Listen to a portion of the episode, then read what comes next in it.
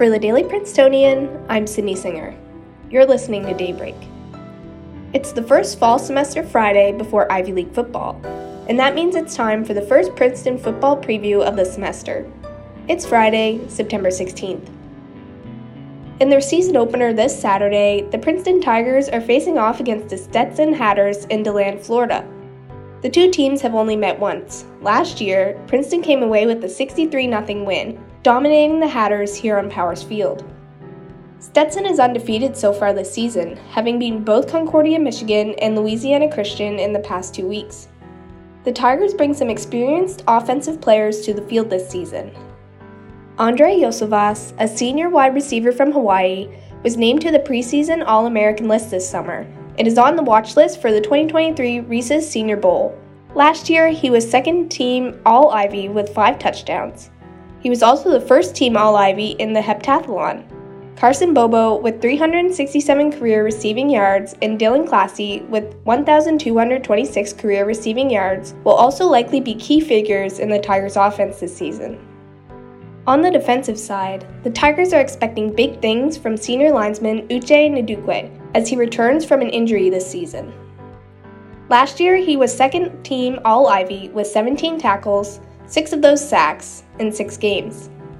We'll keep you posted as the season progresses and let you know who's making moves on the field.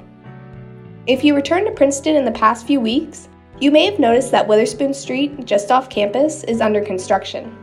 The town intends to more than double the width of the sidewalks and convert the street to be one way, in the direction away from Nassau Hall full time.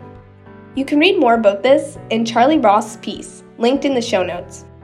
Thursday morning, following all night negotiations, the railroad union and corporate officials reached a tentative deal to avoid a strike that would have brought trains across the country to a halt. The deal still has to be voted on by union members, so a strike totally isn't off the table, but if there is one, it won't happen until after the ballots are counted.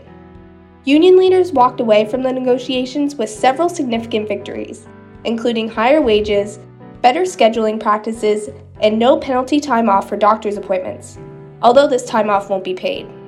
In an update to another story we've been following here on Daybreak, today the Senate opted to delay a vote on the bill that would codify same sex and interracial marriage nationwide.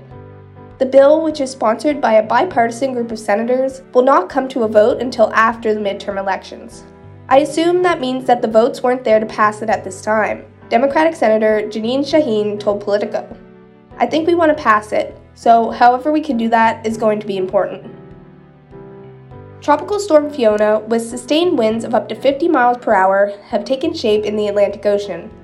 The National Hurricane Center has issued a tropical storm watch for all of Puerto Rico and the Virgin Islands. Haiti and the Dominican Republic are also in the projected path of the storm. Today in Princeton, you can expect a hazy, sunny day with a high of 80. That's all for Daybreak today.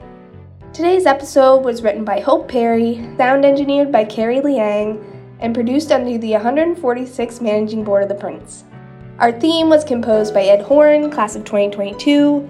Our show was started by Mark Dodici, class of 2022. For the Daily Princetonian, I'm Sydney Singer, and have a wonderful weekend.